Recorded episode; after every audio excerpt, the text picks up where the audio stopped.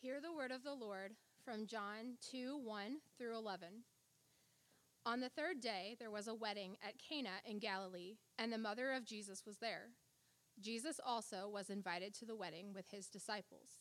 When the wine ran out, the mother of Jesus said to him, They have no wine. And Jesus said to her, Woman, what does this have to do with me? My hour has not yet come. His mother said to the servants, Do whatever he tells you. Now there were six stone water jars there for the Jewish rites of purification, each holding 20 or 30 gallons. Jesus said to the servants, Fill the jars with water. And they filled them up to the brim. And he said to them, Now draw some out and take it to the master of the feast. So they took it. When the master of the feast tasted the water, now become wine, and did not know where it came from, though the servants who had drawn the water knew, the master of the feast called the bridegroom and said to him, Everyone serves the good wine first, and when people have drunk freely, then the poor wine. But you have kept the good wine until now. This, the first of his signs, Jesus did at Cana in Galilee, and manifested his glory, and his disciples believed in him. This is the word of the Lord.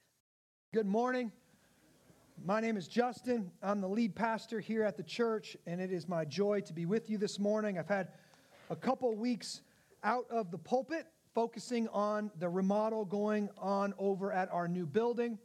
We are getting a lot of work done over there, but we are still in a lot of uh, need and for, for help. Specifically, if you are a decent painter, okay, a decent painter, we could really use your help in the next couple weeks. We've got some offices and classrooms to paint.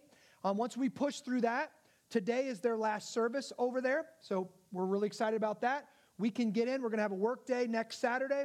We're going to get in there. We're going to move all the chairs out of the sanctuary, put them in the basement, and we can tear out the rest of the carpet and, um, and get ready for our, our professional painters to come in and paint the sanctuary, paint the atrium, paint the hallways, paint those types of, of rooms. So a lot of work going on over there. Lots of people have volunteered so far. Thank you so much for the work that you put in. And if you want to put in more work this week or next week or on Saturday, you can just message me on Church Center. I can make sure the building's open for you. We can get you the, the, the, all the supplies and all that kind of stuff. So we're look, we are looking for more help.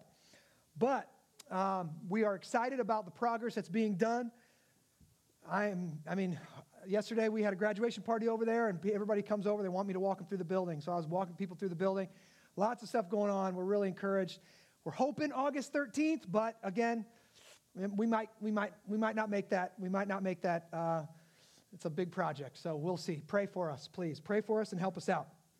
But if you are new here, we are currently studying the Gospel of John, which is a first person eyewitness account from one of Jesus' closest followers on the last few years of Jesus' life and ministry. Over the next year, we're going to go verse by verse through this book. So if you are wanting to know more about Christianity or more about this man who turned the whole world upside down, it's going to be a great time to join us on Sunday mornings. One of the things that you will soon discover about the real Jesus, the Jesus who is revealed to us in scriptures, is that he's always surprising us. Jesus is so complicated, so multifaceted, so deep so glorious, he is God, by the way, that it's really hard to keep the full picture of who Jesus is in our minds. Now, what naturally happens, if you're like me, is Jesus kind of gets shrunken down to fit some kind of category that I have in my brain, right?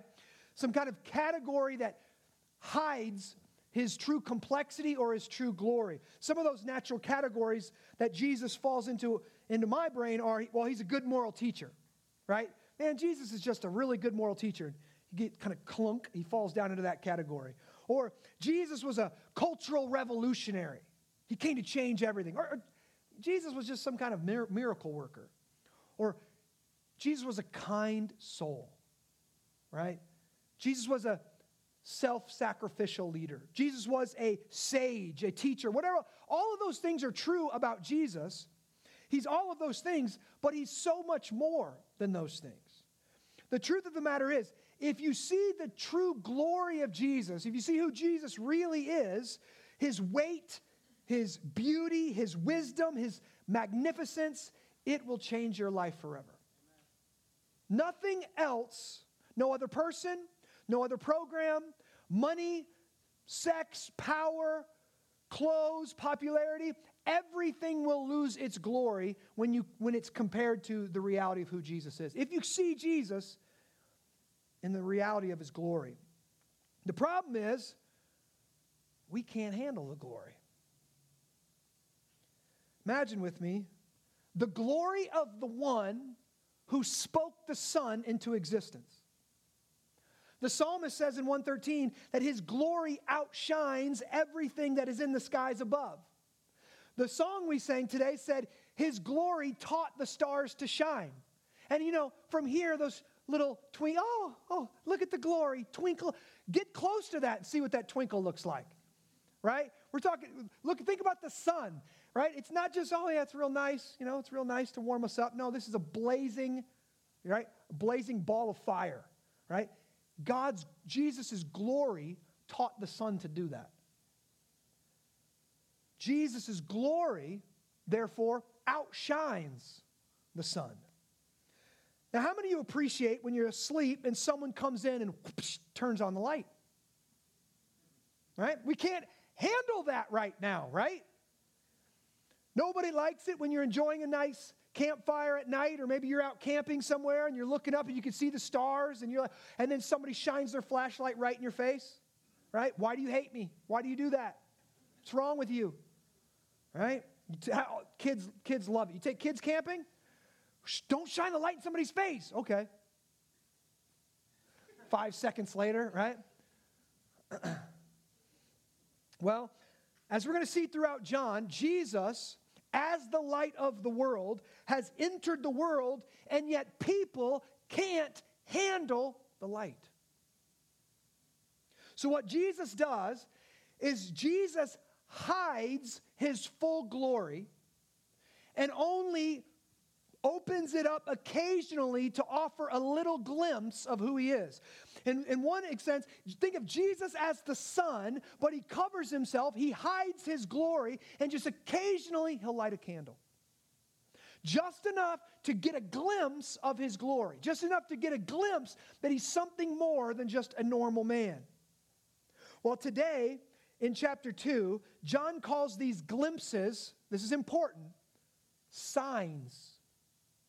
He doesn't call them miracles, he calls them signs. He says they are signs that manifest Jesus' glory. Now, it's kind of obvious, but it needs to be said anyways, that signs are given to signify something, right? Signs are meant to point to something else. Therefore, we're not meant to look at the miracle, miracles and go, ooh, water to wine. Oh, that's neat, right? He must be God. No, no, no. Signs point beyond their, their acts to something else.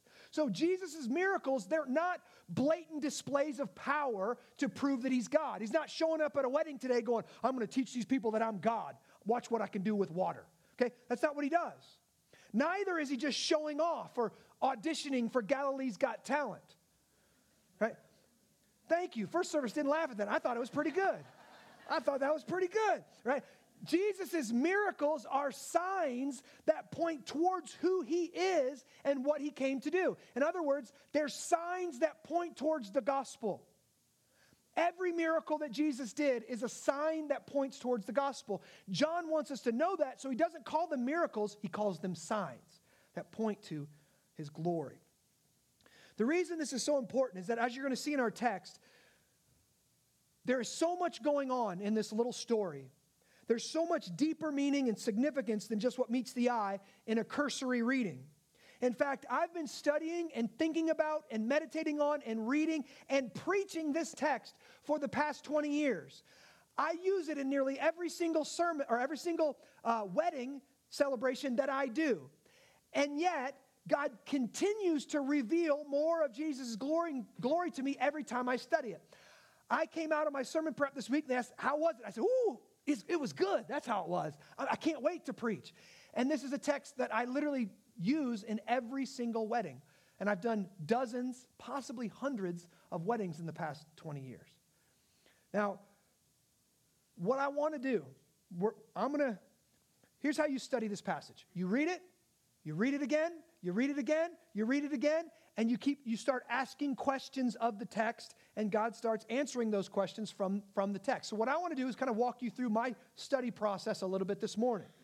What we're going to do is we're going to read this together verse by verse and i'll point out some things that are interesting and it's my prayer that you will begin to see or see a little bit more of the glory of jesus. The glory of jesus will change your life. Let me pray for us Father God, I'm thankful for who you are. I'm thankful for your grace. I'm thank you for you being a God who reveals yourself to us, that you don't just let us bump around in the darkness trying to figure out who you are, but you came to us, you turned the light on, you showed us who you are.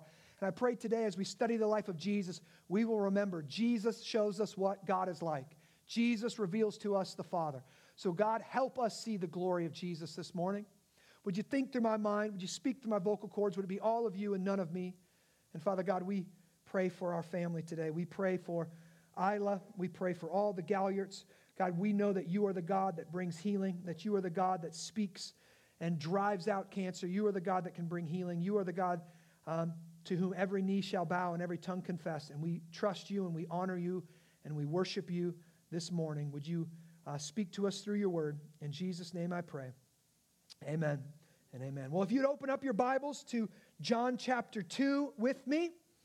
Here's where we are. Jesus of Nazareth has begun his public ministry. He's about 30 years old. He's been baptized by his cousin John, and God the Father sent God the Holy Spirit upon him like a dove to confirm to John that Jesus is the one. He's the Lamb that takes away the sins of the world, he is the Son of God. And Jesus, after his baptism, begins calling some disciples. We've got about a half a dozen so far at this point to come and follow him. To be a disciple or a learner means to live in community and on mission with Jesus. It's not just coming to church, it's not just going to listen to him teach. To be a disciple of Jesus is a life on life relationship. You walk with Jesus. You talk with Jesus. You eat with Jesus. You go where Jesus goes. You sleep where Jesus sleeps. It's a 24 7 type of relationship. And apparently, when Jesus gets invited to a wedding, you get invited to a wedding, right? So they must have not do, did, uh, you know, wedding invitations like they do now, right? Jesus shows up today with, with six of his disciples to a wedding feast. So let's start in verse 1. We can read together. On the third day, there was a wedding at Cana in Galilee, and the mother of Jesus was there. Jesus also was invited to the wedding with his disciples. All right, so they are at a wedding together. Now, let me just start saying by saying weddings were actually a bigger deal back then than they are now. Now, they are expensive. I have four girls. All right, yeah, I appreciate it. I appreciate it. I'm taking donations now. I've started a GoFundMe account if you want help me with that. Weddings were expensive. The weddings are expensive now, but weddings were even more costly back then. Today, it's one glorious day, and you just pack as much as you possibly can into one day. But you, if you've got people flying from out of, out of town or you know wherever they're coming from, they're there for a day and then they're, they're, they're skedaddling, right? Well, back in the day, you, you're walking everywhere, long, arduous journeys. So, what celebrations look like, they would have the wedding celebration and then they would have several days worth of party or reception. If you were wealthy enough, you would have up to a week.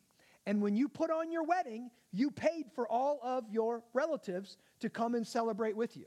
All right? So that was the tradition in this day and age. It was a wedding was a joyous and holy ceremony followed by a feast that lasted many days.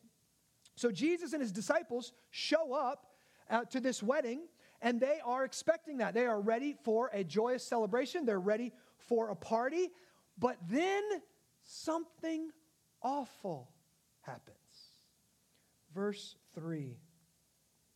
When the wine ran out, okay, here's the issue the wine runs dry. And the mother of Jesus says to him, They have no wine. All right? Now, this is obviously a problem. if you've ever planned a reception, you've ever planned a wedding, this would be something akin to you invite 100 people to your wedding and they get, and half of them get through the, the, the food line and then there's nothing there, right? You've drastically um, overestimated the, the hunger or, or, underestimated the hunger of your guests before, and now half of your people uh, aren't getting food. Now, this ruins the party, right? This ruins the party. There's no wine. This is a major problem. This also looks really bad on the couple. And we'll get into that a little bit more. But it's more than that. Because in the Old Testament, wine was given by God to gladden the heart of man. So he gave us wine to help us celebrate. That's one of the reasons wine was given, right? It symbolizes joy, fruitfulness, and blessing. So you want your wedding to be joyful. You want it to be a blessing, right? You want it to be fruitful. You want it to be a happy occasion. And so God gave us wine to have there. Wine was also used in all kinds of religious celebrations, and it was crucial for a joyful, celebratory wedding. To one, run out of wine at a wedding celebration would be a huge faux pas in their culture. The groom was responsible for providing the food and wine, and first century Jewish culture was a shame honor culture. So we grew up in an individualistic culture. Back then, it's a shame honor culture. So if you did something like this, not only did you look stupid, but your whole family looked stupid, right? It'd be like, wow, man, they must have really fallen on hard times, huh? Couldn't afford the food, couldn't afford the wine. Man, this the whole family is going to experience shame in a very public way. Now, listen, one of our greatest fears, I would imagine, all of us in this room, is to be publicly shamed, right? To be public, to do something dumb, to do something, to fail, right? Up here. The studies show that the number one, the two fears of, of man, the second, the second greatest fear of man is, is to like die in some horrific death. The first fear is public speaking, okay? I don't know why that is but I do what you, you would rather die than do what I do up here, a, apparently, right? Getting up here puts me in problem. I, I get in trouble often, right? Imagine being shamed publicly at your wedding. Now, I've done this before. When I was early on, 20, 20 years ago or so, and it was one of my first weddings, and I don't know how to do a wedding, so I go to the pastor. He tells me how to do. It. He gives me kind of his wedding script, and in a pastoral wedding script, they always, they've got like you know, Bob takes Sally, right? And, and you just take that form and then you put, every, you put the new couple's name in for every single one. And I'm up there and don't know what I'm doing, you know, and I'm reading through it. And then all of a sudden I, I get done and, and I'm sweating bullets, you know, and I'm, I'm scared to death. And this is my greatest fear, by the way. My greatest fear is to screw up at a wedding or, actually, here's the nightmare. The nightmare, I'll just let, this is a counseling session for me this morning. My nightmare is this I get called at three o'clock on a Friday or a Saturday afternoon, and they say, Where are you? And I say, What do you mean, where am I? The wedding started at three. Where are you? And I'm like, and I forget that I forgot I had a wedding. I got to get, I got to find a suit, right? And I got to go run in and get a suit. And then I don't have my sermon prepared. And this is my greatest fear in life, okay, to be completely publicly shamed and look like a fool on stage. Well, I do this first wedding, and uh, the, the guy comes over and like ribs me, ribs me afterwards. He gets, he's like, hey, who's Sally? I'm like, what, what are you talking about? Like, like her name was Rebecca or something. Who, who's Sally? I was like, well, I don't know. And he's like, well, well, one of the time when you said our name, you said Bob and Sally. And I was like, like I took the form letter and I like one spot I, re- I forgot to replace the names. And i was like just i just felt so incredibly small in that moment. At their wedding i called them by the wrong name. Right? Like this is uh, one of my greatest fears in life right? So this is that kind of situation. But it's not just me looking bad right? It's the it's shame on the whole family. This would be a shame on the whole family so this oversight here would have brought great shame upon the bride and groom and their whole family. It, was, it would have been a horrible way to start out their life together and would have caused them a lot of embarrassment in the community. Imagine every time you see them, there's that poor folk, then them poor folks right there couldn't afford enough wine, right? It's going to look bad on them for years to come. Well, Mary, the mother of Jesus, who quite possibly is the wedding planner. And even if Mary isn't the wedding planner, you know if you're a mother and you attend a wedding, wedding, you assume that you are the wedding planner. every mother at every wedding acts like a wedding planner. That's what she does. She sits there and says, "Oh, hmm, who let him wear those shoes?" Hmm. Right? Ooh, those centerpieces. Ah, I don't know if I would have chosen that. Right? They're looking around. They're like, "Oh, okay. It's a quaint ceremony. It's quaint." Right? That's what that's what they do most of the time. So she's probably, she quite possibly is the wedding planner. So she sees this faux pas, she sees this problem, right? Can you imagine day one at the wedding, they run out of wine, and she's like, but she doesn't criticize, right? Which is what most most of us do when we're at a wedding. If you've ever been at one of those weddings that make you wait three to four hours before they feed you in between things, you're sitting there going, I couldn't have got some nuts on the table or something. Come on, I'm starving over here right? No open bar, none of this. You're judging, right? Most of the time. Running out of wine already, day one. I knew my uncle was broke, right? Whatever it is, you're there, you're like, oh, this is ridiculous. This marriage ain't gonna work out. This guy has no foresight, right?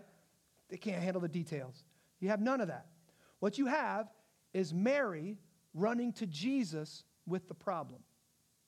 And that's interesting. See, scholars tell us, tell us that Jesus' father, Joseph, has most likely been dead for some times. Scripture last recorded him in the temple incident when he was 12.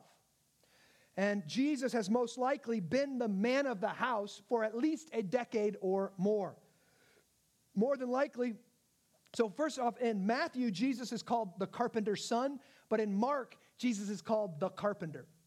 So Jesus grew up um, in, in basically in, took on his father's career, right? He stepped into his father's role, and in one sense, he became the man of the house.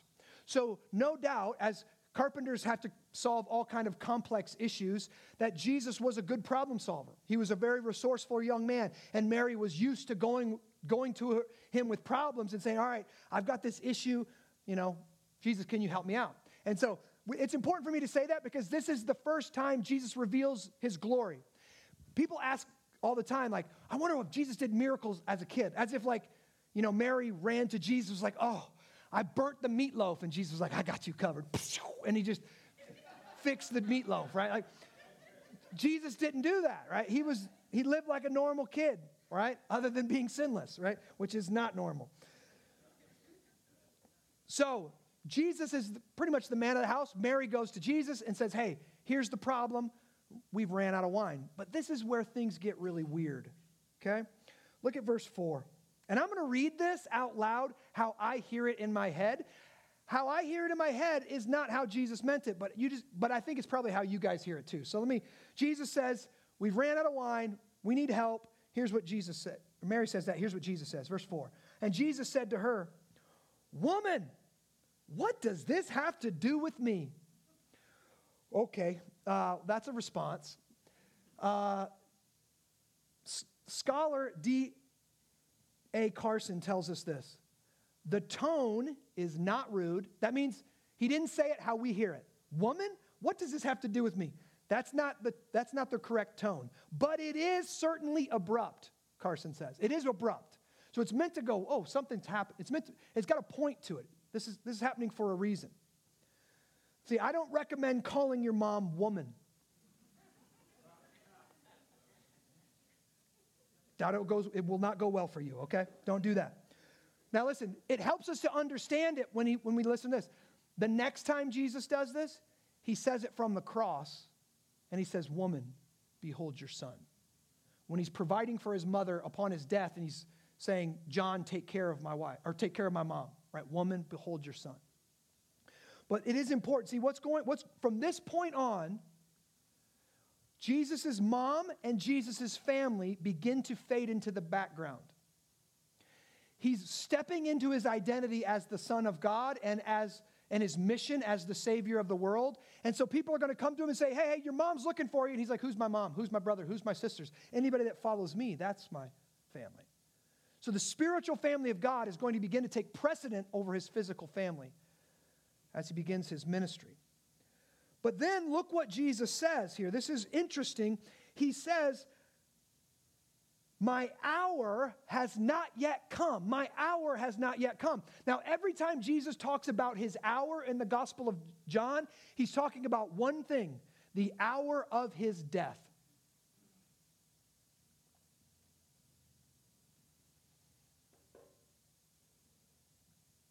Now, many of us, we read this and we just move on.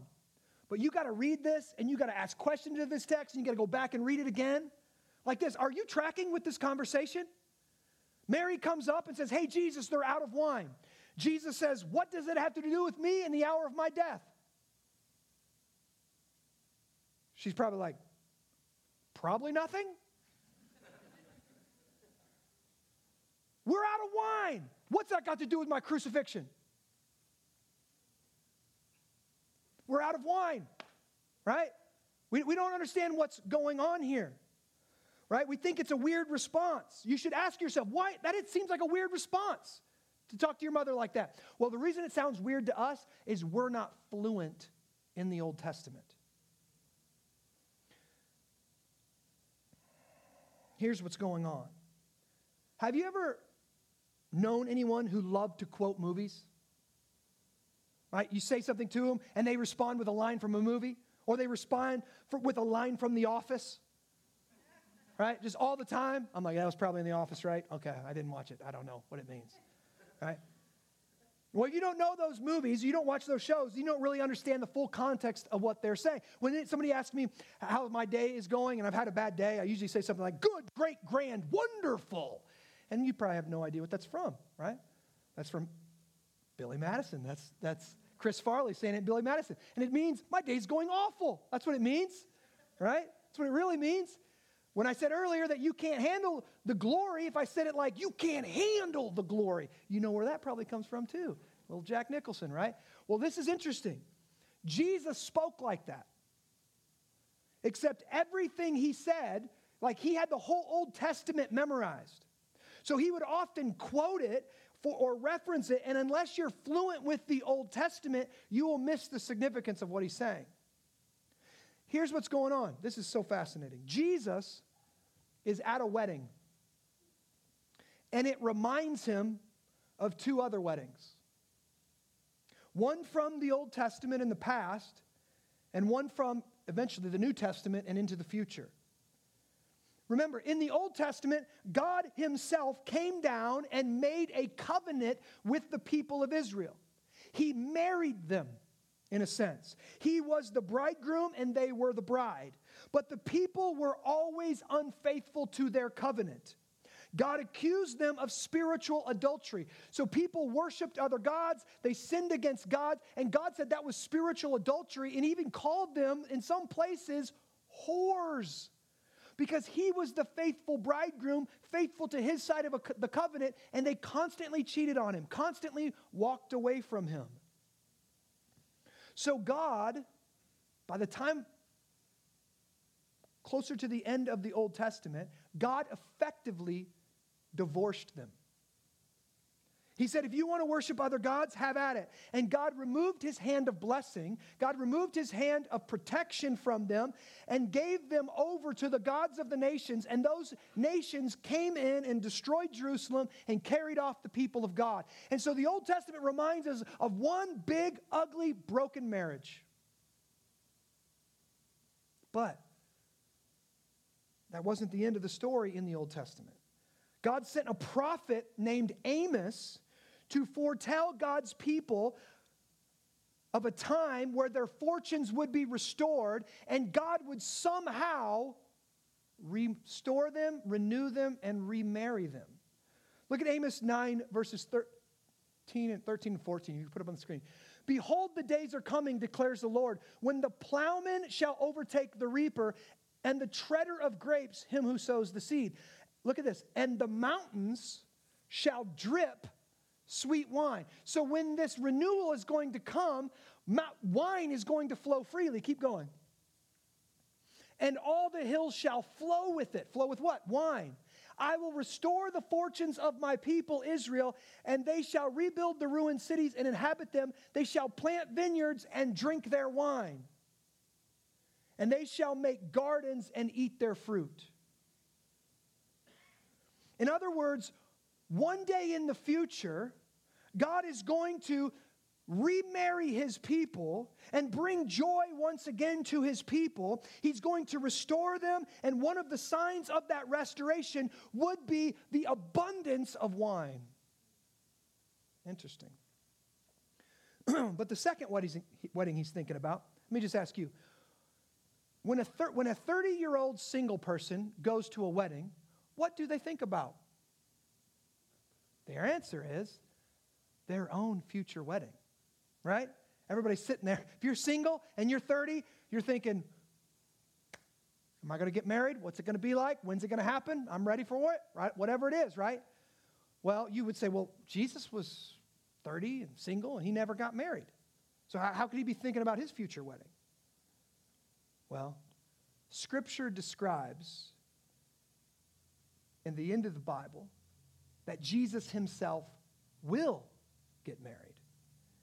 Scripture describes this future wedding celebration in the book of Revelation, chapter 21, where it talks about the city of God, the sacred city, the people of God, every single Christian, those of us who believe, listen, coming down out of heaven dressed beautifully as a bride is dressed for her husband.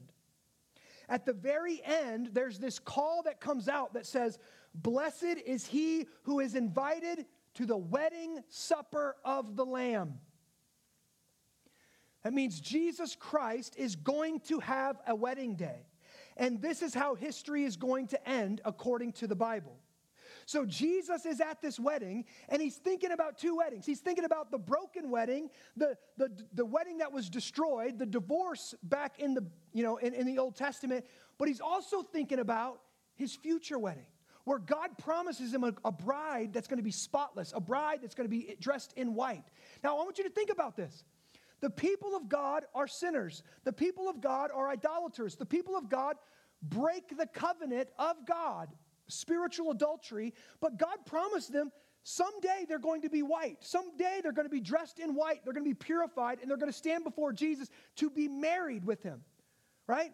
Jesus is sitting there thinking about that, here's the question How? How do spiritual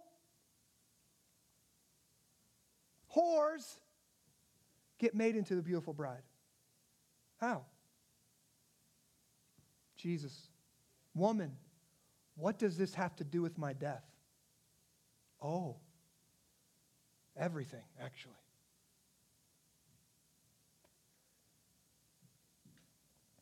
What does his death have to do with a wedding? Well, for that, we're going to have to wait a few moments. Let's keep reading. Verse 5. His mother said to the servants, Do whatever he tells you. All right, so thank God Mary knows her son, right? She knows that Jesus is up to something here.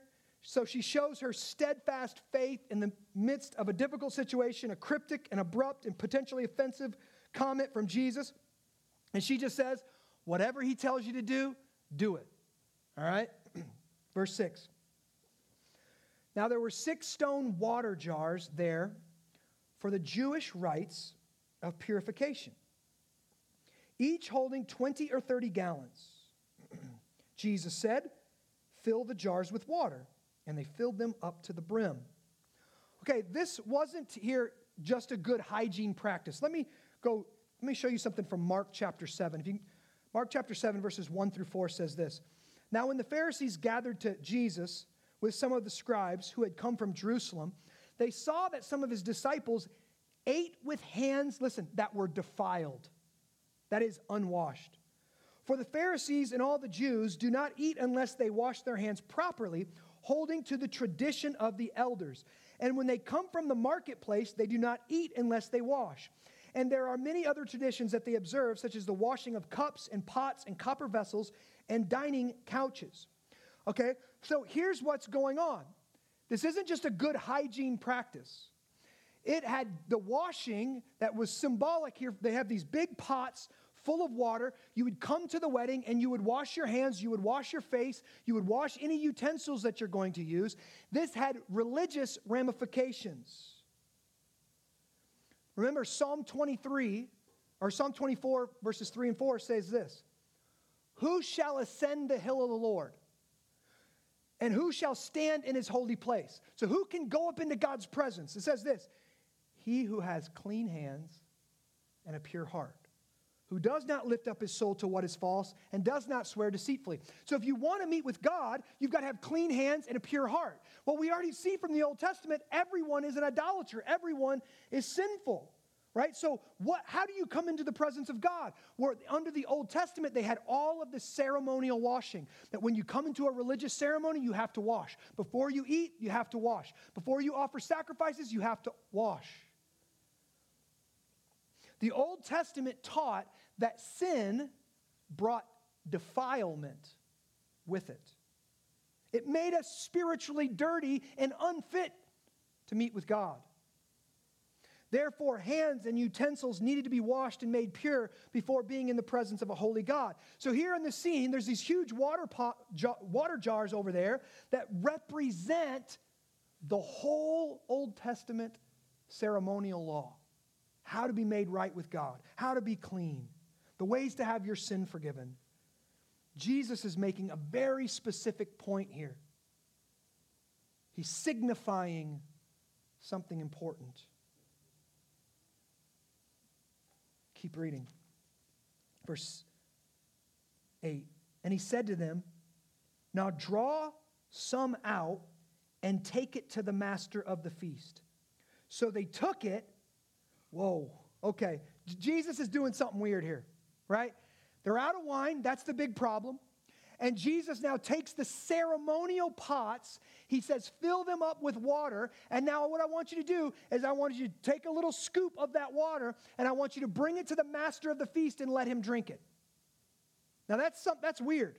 Can you imagine this? If, what if that was your job? You're a servant and you're like, take this water to him? Okay, I'll, right? Now, we see their faith in that it looks weird, it looks ridiculous, it doesn't make sense, and yet they still obey him. They still do it. Following Jesus and obeying Jesus won't always look like the obvious thing to do. In fact, often it will look ridiculous, but the people show their faith in Jesus by obeying him. Now, look at verse 9. When the master of the feast tasted the water now become wine, and did not know where it came from, though the servants who drawn the water knew, the master of the feast called the bridegroom and said to him, Look at this reversal here, guys. Says this Everyone serves the good wine first, and when people have drunk freely, here's what that means when they're tipsy. That's what it means. We serve the cheap wine first, and then once, or, or, or, we send the good wine first, and then once people are a little tipsy and they can't really tell the difference, now we send in the cheap stuff. Now we bring in the box wine, right? That's what we do. Right? Everybody knows that that's just how you run a reception. Well, look what happened here. Once the people have drunk freely, then the poor wine, but you have kept the good wine until now. There is so much going on here. Jesus turns water into wine, but he's actually doing so much more than that. First, Jesus radically covers, radically reverses the bride and groom's shame. Instead of the couple looking foolish in front of all their guests, all their community, how do they look now? They look extravagant. They look filthy rich. Who brings out, who lets us drink our fill and then brings out the good stuff? Right? Who, who gives us the bottom shelf and lets us have it and then they bring out the even better stuff? Right? Oh my goodness, these guys look ridiculous. These guys look wealthy. These guys look extravagant, full of blessing. Instead of being publicly shamed, they were publicly praised. The master of the feast, what a generous couple. What a blessing. What a reversal of fortune here. Jesus turns their greatest shame into praise as he brings the best wine to the party. Jesus multiplies their joy. He guarantees that the party's not going to end, that the party's going to keep going on, that the celebration is going to move forward. He makes the wine flow in abundance. Remember the prophecy? The wine's going to flow down like right down the mountains. He just turned, this is what they say, all those six water pots, That's between 100 and 150 gallons of wine. That's how much Jesus brought to the party, right? He was liberal in bringing that wine to the party. He, the wine flowed when he showed up. Now, I want you to see what's not here. What's not here is frustration. What's not here even is, that ain't my problem. What's not here is, why didn't you plan better? Why didn't you think ahead? What's wrong with you? Who made the mistake here? There's no finger wagging, there's no rebuke. Jesus just covers it. He just blesses them. And guess what? Nobody but us knew that the or and the servants knew that they ran out of wine. Right?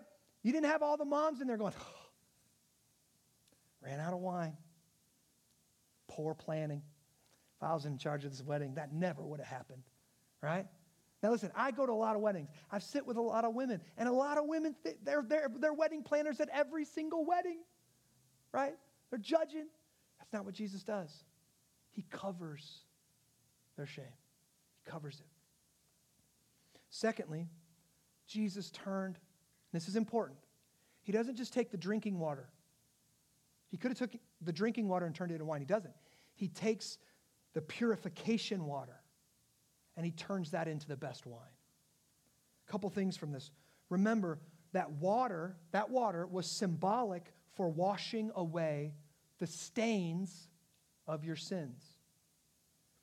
Jesus is saying, I've got something better than the old covenant. I've got something better than the Old Testament. I've got something better than water to wash away the stain of your sin. Now, I don't think this is, I don't know any place that's been described better than this. And my, my son had to read Macbeth this year in school. And this reminds me of a section in the, the play um, Macbeth by Shakespeare. It was spoken by Lady Macbeth, and, and she's uh, walking and talking in her sleep about the assassination of King Duncan. Now, if you don't know, both her and her husband participated in the assassination of King Duncan and they've been unable to sleep since they killed him. Um, but when she does manage to fall asleep, she's plagued with a nightmare about the murder and about the blood that they shed. And as she walks in her nightmare, she sees herself constantly rubbing her hands as though washing them, trying to get rid of. Have you heard the statement? He's got blood on his hands. It's from this play. He's got blood on his hands right? She's rubbing it, trying to erase it, but she can't. In this nightmare, she can't get the blood out. She says, Here's yet a spot. Here's a spot. Here's the small spot of blood still. She's having a mental break under the weight of guilt, and she yells out, Out, out, damn spot, out, I say. She's rubbing it, she can't get it out.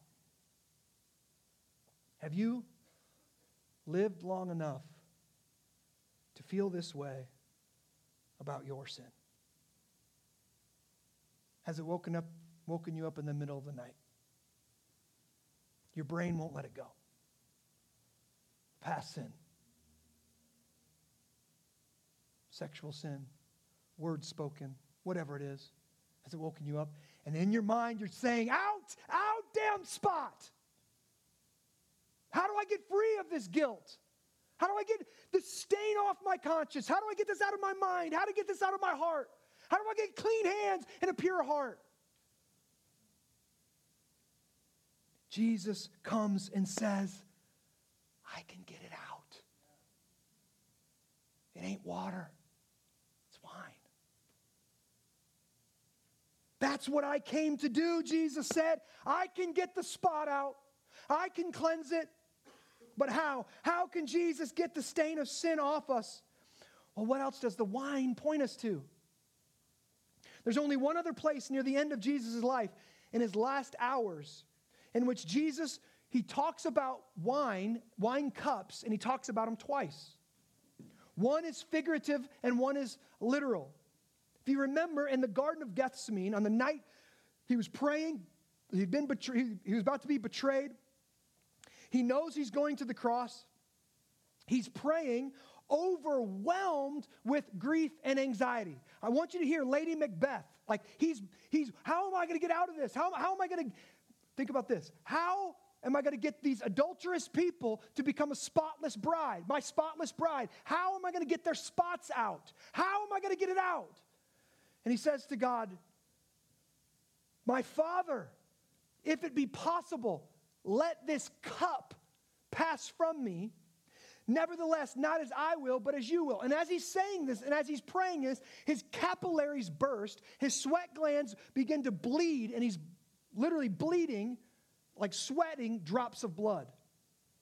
He's talking figuratively because the wine cup that he's talking about is the cup of God's wrath against sin, the cup of justice. It's the just punishment that all, sin, all human sin deserves. Think about it. Take, just think about sin. Look at it in our world. Look at the consequences of it. Look at sin. Look at evil. Look at injustice. What does it deserve? It deserves punishment. And that punishment is the cup. The problem is, Jesus didn't deserve to drink the cup because he never sinned. His hands were clean and his heart was pure. So, why did he go to the cross? He went there for you and me. He went there for his bride. He took the punishment we deserve.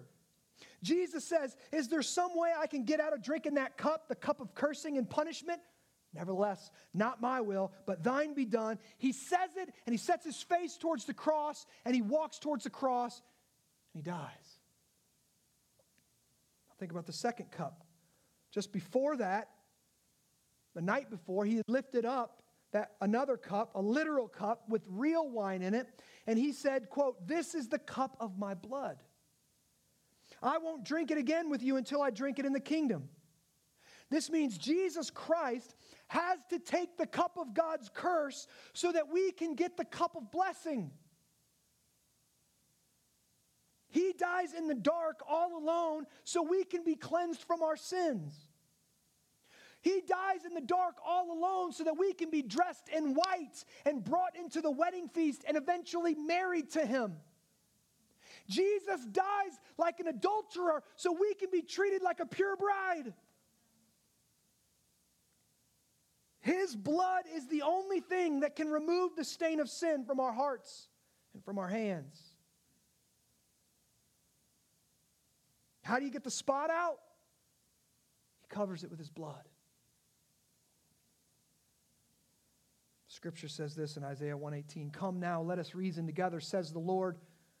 Though your sins are like scarlet, they shall be as white as snow.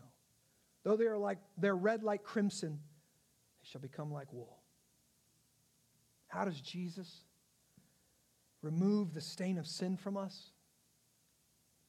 By taking our punishment and giving us his righteousness by faith.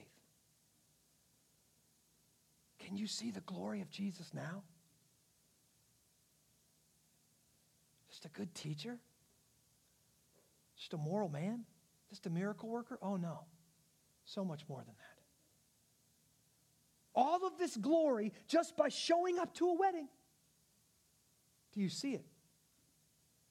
And listen, this is just this is just a candle. This is just a peekaboo here, right? This is just a glimpse. There's so much more even in this text that I had more if I had more time I'd go off on. Through this one act, Jesus is signifying that the new covenant is so much more superior to the old covenant as wine is superior to water.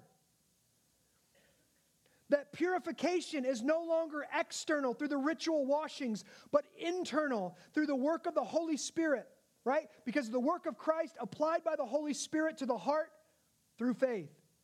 That Jesus brings the new wine of joy that will never run out. His joy is unending. From the emptiness of life under the wall, the law, the life under the law, to the fullness of life under grace. All of that is here and more. Man, this picture has just rocked me this week. Jesus at a wedding thinking about these weddings. A broken wedding, broken covenant, a future covenant that will be renewed, a future wedding, and what it's going to take to turn sinners into saints. His own death. Edmund Clowney, the former president of Westminster Theological Seminary, who passed away in 2005, once said this Jesus sat amidst all the joy, sipping the coming sorrow. Everybody else is having a party. Jesus knows what it's going to take to keep the wine flowing. He knows what it's going to take to make this bride holy. It's going to take his own death. So he sits there in the midst of the joy, sipping the coming sorrow. Listen, so that we today can sit amidst this world's sorrow, sipping the coming joy. Can you see the glory of Jesus? See, many see the signs, they hear the teaching, but they miss the glory. Can you see it? Look at verse 11. This, the first of his signs, Jesus did at Cana and, Ga- Cana in Galilee and manifested his glory, and his disciples believed in him. Can you believe? Will you believe? Let us pray. Father God, we want to know a God like this. We want to know a God who can get out the spots on our souls, that can forgive us in the midst of the world's sorrows, that can allow us to sip the coming joy, where everything sad will come untrue. Jesus, we thank you for loving us more than we've loved anything in our world, anything in our life, loving us to the point of death loving us all the way into new heavens and new earth. Pray that you'd give us faith to believe. Thank you for dying on the cross for ungrateful sinners like us. Thank you for doing the work necessary to get the spots out. On the night that Jesus was betrayed, he took the bread and he broke it and he said, This is my body broken for you. He took the cup. He said, This is the cup of the new covenant. It's my blood poured out for the remission of sins. Tells us to eat it and drink it as often as we come together, that we proclaim the Lord's death until he returns. So, Lord, we want to eat and drink like faith filled Christians this morning. Thank you. Would you encourage our souls? In Jesus' name I pray. Amen and amen.